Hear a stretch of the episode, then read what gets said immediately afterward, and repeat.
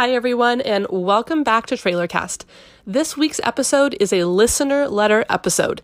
And if you don't know what that means, that means I am answering real life questions from you via this episode. I hope you enjoy.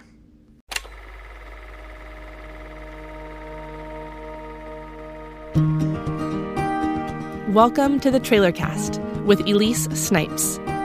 Each week, I will be sharing with you from inside my vintage trailer where I work as a therapist and share some of my musings on the human experience.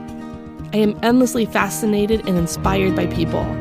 I love being a therapist and I'm deeply grateful for the intimate and beautiful work I get to do. I believe we are wildly capable of healing and making this world a better place, and this is my attempt at doing that. Sharing beauty to invoke beauty May you find yourself inside these stories and ponderings and be better for it. Cheers.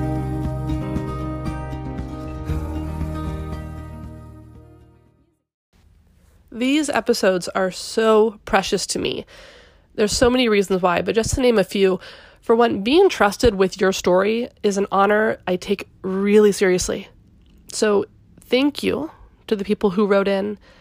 And if this is your first listener letter episode, I want you to know that you can write to me anytime at hello at elisesnipes.com. And then I respond anonymously to your letter here on Trailercast. What's really neat about this is after I release these specific episodes, I tend to get a flood of emails from people connecting to the questions or to the stories. And it reminds me of how connected we are to each other. You know, because a lot of the time people write in and they're like, they feel like they're the only one. And when I see these additional emails coming in, it is amazing to watch the strength that comes from a connection of community from people who don't even know each other yet. So if you are on the fence about writing in, please do so. I tend to gather letters throughout the year and then put them together in episodes and then respond like I'm doing today. Today's letters are both pretty serious. And so that's just a heads up. We're going to go to some pretty raw places today. And I just encourage you just to listen well. Remember, we don't always have to be familiar with topics or feel like that's something we want to hear about, but we rarely get access to conversations like this. And so if it makes you feel uncomfortable, that's okay. It's okay to be uncomfortable when we talk about real things that are not dinner table appropriate. My hope, as always, is to bring light to these concepts and to hope for the people that are living through them. So let's honor each other in that and consider listening the whole way through as we learn to hold both discomfort and compassion. Hello, Elise. I love listening to your podcast. It is one of my favorite things to listen to on my way to work. I'm writing you because I am about to face a person I have avoided for many years, for a good reason but I can't avoid him anymore, and I would appreciate any advice you can give me on how to handle the situation. Context would be helpful, so here is a brief background. On the outside, my family looked normal. My father held a good job and provided for the family, and my mom was the homemaker. We looked like every other family in our community, and my parents were active participants in the community and well known and liked by everyone. That is where the normal ends, though. For most nights throughout my childhood until I left for college, my father would sexually abuse me. I did work up the courage once to tell an adult when I was in junior high, but was met with a, I'll be praying for you. I grew up in middle America in a small, very Baptist influenced community. When I graduated high school, I moved as far away as possible for college and never looked back. It has been over 10 years since I have been back home, and I never spoke with my father again after I left, despite his efforts to contact me. In all the voicemails and letters I received from my father after leaving, not once did he admit to doing anything wrong, and he never even attempted an apology. Throughout the years, I still spoke with my mother and had even confronted her about the abuse, but she had excuses for him, and ultimately it came to light that she knew but also felt powerless to do anything. I should also mention she dealt with multiple mental illnesses that left her ill equipped to deal with a lot of things. Now that you know a little bit about the backstory, the reason I am writing is because my mom has passed away, and I have to go home for the first time in 10 years and face my father at her funeral. I am not sure how I am going to handle being in the same room as him. How do I mourn the death of my mother while sitting in a room with someone who I wish was behind bars and could be banned from attending? The reality is, my parents stayed married till the day my mom passed, and I know he is also mourning the loss of his wife. It is odd to feel hate and compassion for someone, but I feel both for my father. I know my father will want to talk to me, but I still have no desire to talk to him. I just want to go lay my mother to rest and then finally be able to wash my hands of ever returning to that town. I could use some advice on how to be around someone who has hurt you but does not seem to have any remorse. I will only be there a few days, but I know there will be multiple instances where we will be in the same space. Thank you for your help. Okay. Um we're going to start with you are so brave and beautiful and incredibly powerful. What I hear in your story is this insane capacity to hold the both and and to continue to seek truth and then for people to know that this is the truth so, what I hear most is I hear a fierce commitment to yourself. And I'm going to tell you that as a survivor of childhood sexual abuse, that's usually the first thing to go is the commitment to self. So I love hearing that there is that thread in there that says, No, I deserve for this to be known. I love it. So here's some things you can hold both. Sometimes it helps when we first come to a thing we want to repair is to separate it into two main parts. Let it live in black and white and hold them separately. On the one hand, your abuser who has never been held accountable, to whom you feel hate. And on the other hand, a man who is mourning the loss of his wife. You can hold them both separately in order to honor that you need to have feelings for both and separate processes for both. See, when we hold them together in the super tangled mess, there's this conflicting like situation that sounds like this. God, I hate him so much. Oh, but I feel so sad for him. Oh God, but I hate him. I know, but his but his wife died, and, and and we just twist it and twist it and twist it. But when we pull that apart and when we hold them separately, we can allow one stream of feelings to go unaffected by the other. I hate this man who hurt me all those years and has never suffered a consequence or apologized. And as I grieve my mom, I also hold space for compassion towards a person who has just lost their wife. My encouragement to you is to keep them apart as you grieve them fully allowing a full stream of feelings to go in those two separate directions. A full cycle of feelings should end in a place of acceptance. That's how you know that you've done the work on the separate pieces is when you feel like you can look at both hands and hold them in a posture of acceptance. I accept this I accept this as the reality, as something that has happened, as something I know how to hold. The next part of the work, okay, would look like holding them both together. To acknowledge that it is, in fact, the same person. That is more complicated, but it is also true. So, after you have done the work to grieve them separately, we then bring them together and integrate them, holding them as one and then we grieve that whole thing, the both and of it all. This is not a short term type of work. This is a long process. It's not something that we do all at once, it's not something that happens overnight. It's something that as we take gracious steps towards it, standing in truth, making room for healing, and not giving up until wholeness and lightness go together into every part of your story. And that is what it will look like. So don't give up. Not that it sounds like you're that kind of woman at all, but just know you're not alone. You can walk this. You can stand in the both and and face your past while demanding a better way forward. Keep the space, the physical distance, as safely away as you possibly can be. I'm also going to encourage a good therapist, one that knows how to deal with trauma. Maybe a survivors group. There's groups all over the country for women who are doing their work together. Um, a book recommendation would be The Courage to Heal. You can get that on Amazon. It's a beast of a book. But if you are looking to do some work, it is so good. Um, and here's my other thought is continue cultivating your life outside of all of those things. Okay, so like in the same way we separated your dad into two people, it is okay to separate your younger self and your right now thriving self as you do some work, and then we would come back and integrate that woman too. Okay, so we never want to stop the growth and goodness of now to go back to something that was dark and awful. You don't have to. So, in fact, we need your healthy adult self to go back to do the inner healing work. However, you move forward in this, Know you are already so damn strong. You are an ambassador of truth.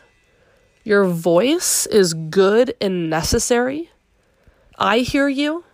I believe you and your story. And the best part about this is you don't need anyone in order to have complete healing for yourself. Your wholeness is not contingent on your dad. It never has been. You are free to live into you and to be all the way better.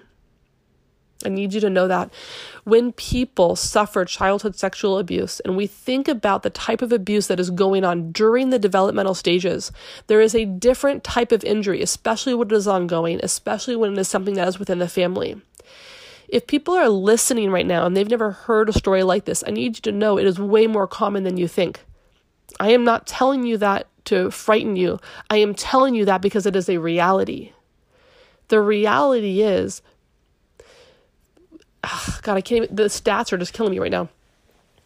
It is staggering to know how many people survive sexual abuse inside their home before they're 18.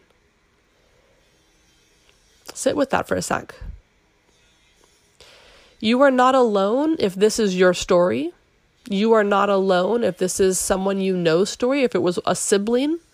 It is a common story and one that deserves to be in the light and in this conversation and to know that people make full recoveries from this. When I, I used to work specifically as a child sexual abuse therapist, my all of my practice was trauma and all of it was children that were surviving um, sexual abuse. Before I did that work, it was my biggest fear it was my biggest fear for my kids that that would be the one thing that that would happen. I wouldn't be able to protect them from protect them from and that would be like the end of it all right? That's how i felt.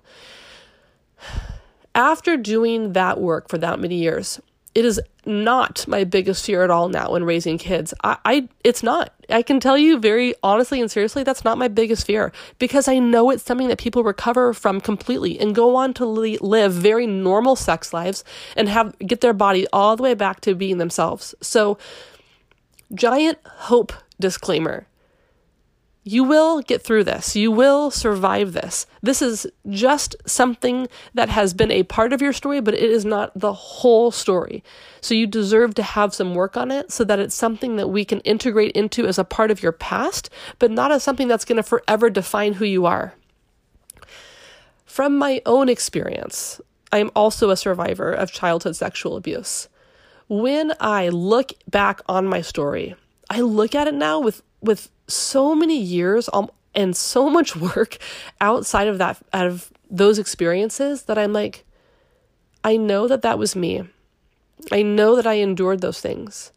But I can stand in it without feeling traumatized or activated or overwhelmed or shut down or shame. Like I can tell you about it and not feel like, "Oh god, I'm embarrassed about who finds out." Cuz it cuz I'm okay.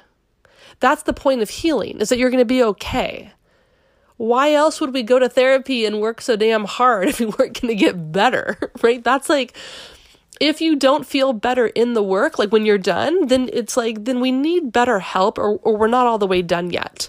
You will know, friend, when you're on the other side of this, when we get to talk about this openly and you feel like, damn, that man is sick and he is the one who gets to carry the story. I don't have to anymore.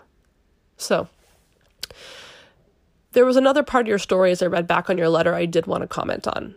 And that was when you were in junior high and you decided to use your voice to advocate for yourself and you weren't heard. And you weren't heard by a place that was supposed to be a sanctuary of safety for you. I apologize to you on behalf of that church in middle America that did not know better, and on behalf of that person that did not know how to hold your story and what was going on.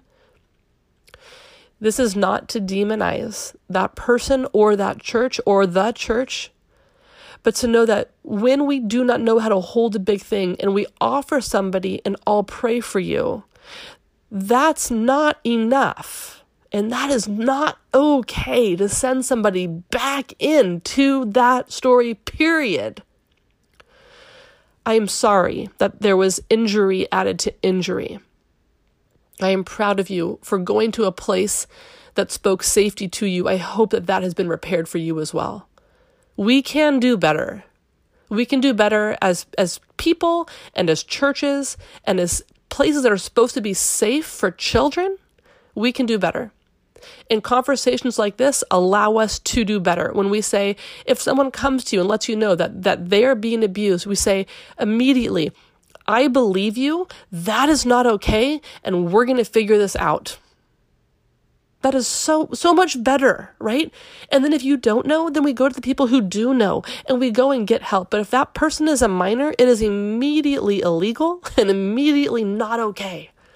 And we deserve to have conversations like this so people don't continue to use their voice and then are shamed back to secrecy. So, soapbox coming in hot. Um, we will do better. We will do better. Thank you for your bravery in sharing this letter. When I think about you and you going and facing this scenario, I encourage you to make all the room that you need to for your own grief of your mom. And you do not have to complicate that grief with a compounded story of the history with your dad. You can leave that part out as you begin to grieve. When you feel ready, then we get to layer that in and integrate that into the work and to hold them both together but sometimes we have to hold it separately and then together and then separate and together. Think of it like an accordion. We move them close and we move them apart, move them close and we move them apart. And we move in that flow as a way to honor the healing process. That sometimes we can hold those things really close together and sometimes we need to stretch them out and hold them really far apart because it's just too much. So pay attention to what you need in your own healing journey. And remember that you know the truth of the things that you have experienced. And it's not contingent upon your abuser to ever acknowledge that for you to get better or to make it real. He does not need to be a part of your healing journey for you to get better. I just can't say that enough. The person or the people who hurt you or me or us do not have to be a part of the healing journey for you to get all the way better we are capable, completely capable of finding complete healing and total restoration without that person. Okay? All right. Thank you. Thank you. I hope you keep using your voice. You guys, these letters, as I said, are clearly um, big and intense. And I'm so thankful that people find enough safety and bravery to write in here. Again, nothing is too big that we won't go through that here, and nothing is too taboo that we won't go through it here. If you have a question, it's worthy of being asked. Next letter. Hi, Elise. I wanted to write you about something I'm going through that has been really hard, and I'm not sure how to deal with it. My mom just tried to commit suicide for the second time, and I don't know how to help her. She is in a hospital now getting treatment, but I'm worried about her and how to help her when she gets out. It might not seem like it, but she is a good mom to me and my sister, but she has struggled with depression for a long time. I'm supposed to go to college next year, and I worry about leaving her and my sister. My parents are divorced, but my dad is still around and we stay with him half of the time, but he's remarried and has another family, so he is not around to take care of my mom. I'm worried if I go to college, she will get worse and my sister will be alone. It is already kind of lonely to be going through this because even though some of my friends know what is going on, none of them have experienced anything like this, so it's the awkward subject everyone tries to avoid. At least right now, me and my sister have each other, but if I leave, I feel like I'm abandoning her and my mom. It feels like what I want and what the right thing to do are opposites. I want to go to college, but it feels like the right thing is to stay and help take care of my sister and mom. I would never forgive myself if I went away to college and something happened to my mom. I'm so confused on what to do, and I'm worried most about losing my mom. I want her to get better so badly, but it does not seem like much has helped. I love my mom more than anything, and I want to do whatever I can to help her. Thank you. Girl, this is quite the pickle. So let's talk through a couple things. Depression is real. Suicide is real, obviously. And none of those things are because of you or your responsibility. Your mom is really suffering and she needs better care and solution than what she is receiving right now. Depression and suicidal ideation are treatable. I'm also going to shoot straight with you on something. Whatever care your mom needs is beyond what you can solve. I know that is a frank statement to make, but when someone is at the point of actively trying to take their own life twice, they need something different, and this is also not your fault. So, we're going to talk about you first, and then we're going to get to mom. When we live in a house when a parent suffers from mental illness of any kind, it is exceptionally lonely and the roles are often inversed, okay? Like a parentification. And there's this overarching sense of responsibility that falls on the kids. So if we were sitting here together in the trailer today, I would want to know what else have you compromised? What else have you given up in order to take care of other people?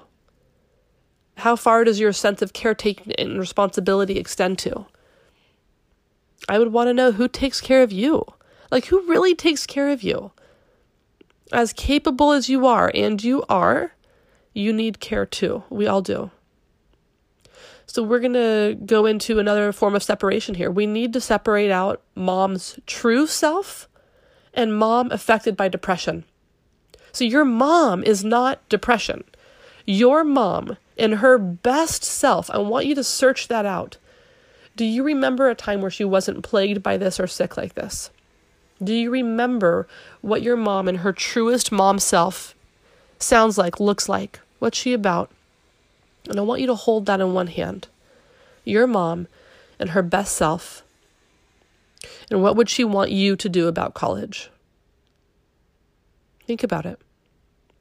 See, as hard as this is, your mom's welfare is not your responsibility, even if you have been responsible for her. Okay, this is going to rub up against some things inside you that don't feel good. When I tell you something and you feel like, oh, or you cringe or you hold your breath, just notice it. Pay attention to the parts of you that want to reject this and the parts of you that might feel totally relieved if I told you to go to college and be free.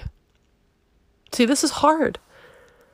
And I can feel like it can almost feel impossible to make this decision. And maybe that's why you wrote in. And you're right, there's conflict here. You said it yourself. It feels like what I want and the right and what the right thing to do are opposites. I want to go to college, but it feels like the right thing is to stay and help take care of my sister and mom.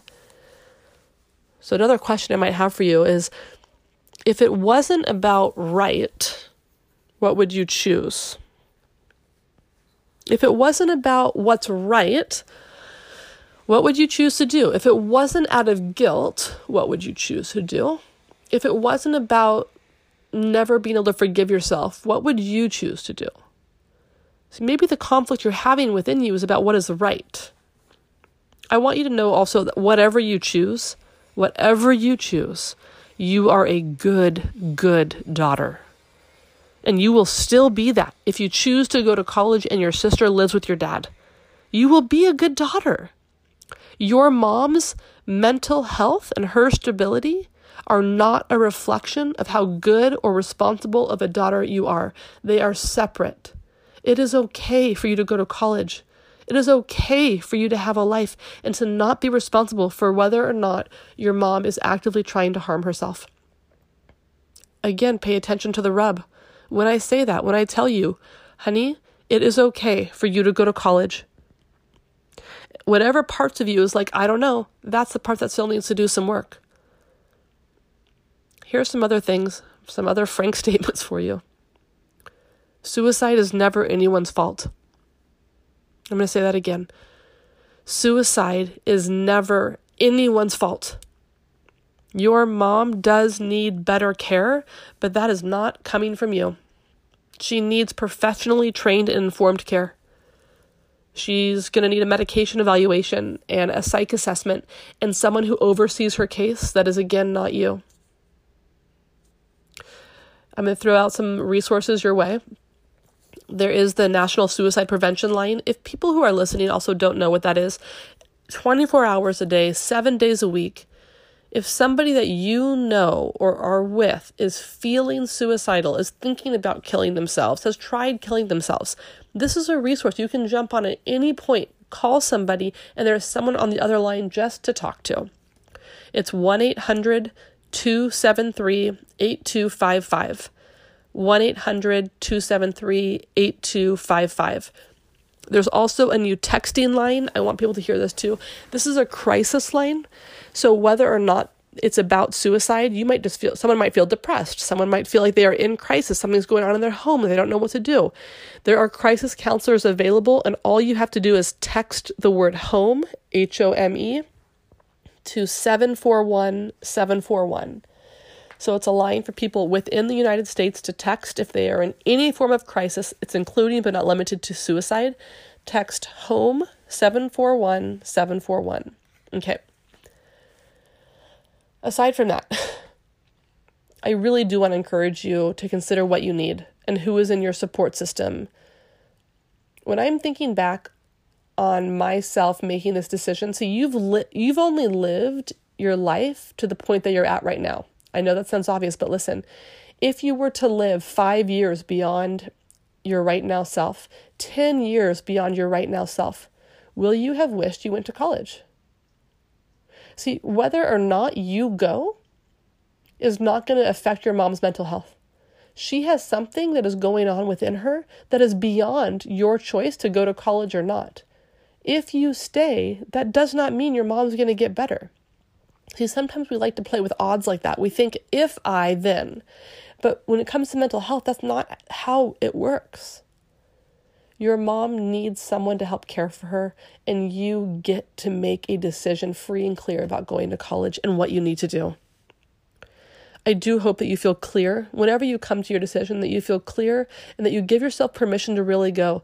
I'm going to tell you, college is hard as is. It's hard enough to go away from home. It's hard enough to be in the dorms and meet all these new people for the first time, and it's scary. It's fun, it's all those things too, but it's also a lot. So just know that when you make this decision, it sounds like you like it's not like you're going on vacation, right? It's not like you're choosing like, oh, I'm just going to choose the easy way out and go to college. You choosing to go to college is still a big adult decision. So, whatever you choose, know that you are not um, taking the easy route by going to college. That is still a big old beautiful choice. Um, truly, feel free to email me back if you want to like continue to flesh out these decisions and just have someone to bounce ideas off of. I would love to help walk you through the rest of this decision, but just know you get to choose you, and that still means you're a good daughter. Okay. Those are going to be the two that we do today. I have a couple more on the docket coming up for another couple episodes. But for one, you guys, thank you for everyone who is listening today. The concepts surrounding childhood sexual abuse and suicide um, are not conversations that everyone is privy to, nor conversations that everybody is having. So, if you are wanting to have more conversations like this, more candid conversations, and you're like, God, I don't even know where to start, why don't you try by sending this podcast to somebody and then talking about it? Like, if you're like, okay, I, my friend group, blah, blah, blah, my, my whatever groups you're in, I don't know. But if you want a conversation starter, use this podcast as that. I am going to be launching a new series. I'm not going to talk too much about it yet, but I'm going to be launch- launching a new series um, called Con- Candid Conversations. And I hope that they become good food for thought for people sitting around a table, that they're conversation starters for people about conversations that tend to be taboo and we don't have to talk about and we need to learn how to talk about better. And this is partially the beginning of that. That the more that we can have conversations and learn to be uncomfortable and learn to ask weird questions, well, then the better we're going to be at taking care of people who are going through these things. So, for everybody listening, thank you. Thank you. Thank you for listening. Thank you for honoring the people who wrote in by listening to their story and, and part of the being part of the conversation and solution. You make the world a safer place by being aware of what's going on in it. So if you were here today with me in the trailer, I'd want to look you square in the face and dead in the eye and tell you seriously thank you. You being willing to listen through makes the world safer and better for someone else. That's good. Okay. If you want to write in your own letter, hello at elysesnipes.com. If you have thought about doing some one on one work and you would like to talk to me about that, please, same email, hit me up. I'd love to help you. We're doing um, some new fun things in 2020 with Radical Wellness. That is my modern holistic wellness group, which means that every single one of our services are available via the internet. So wherever you are in the world listening to this podcast, you can work with my team of women. I have therapists and coaches, Enneagram coaches, spiritual directors, embodiment coach. We have everything available online. So I know I'm hitting that home, but truly, we need help and we need help outside of our community sometimes, or sometimes just something that's easy that you don't have to also get a babysitter for or also leave work for. So, wellness, wherever you are, you can check that out at www.radicalwellness.co. Other than that, you guys, weekends are happening in 2020. We're going to North Carolina, Holden Beach, and we are going to Austin, Texas, and Bali. If you're interested and would like to join me, I'd love to have you come. So, again, you can check all that out on my website, elysesnipes.com. Okay, have the best week, and I will look forward to connecting with you guys again soon.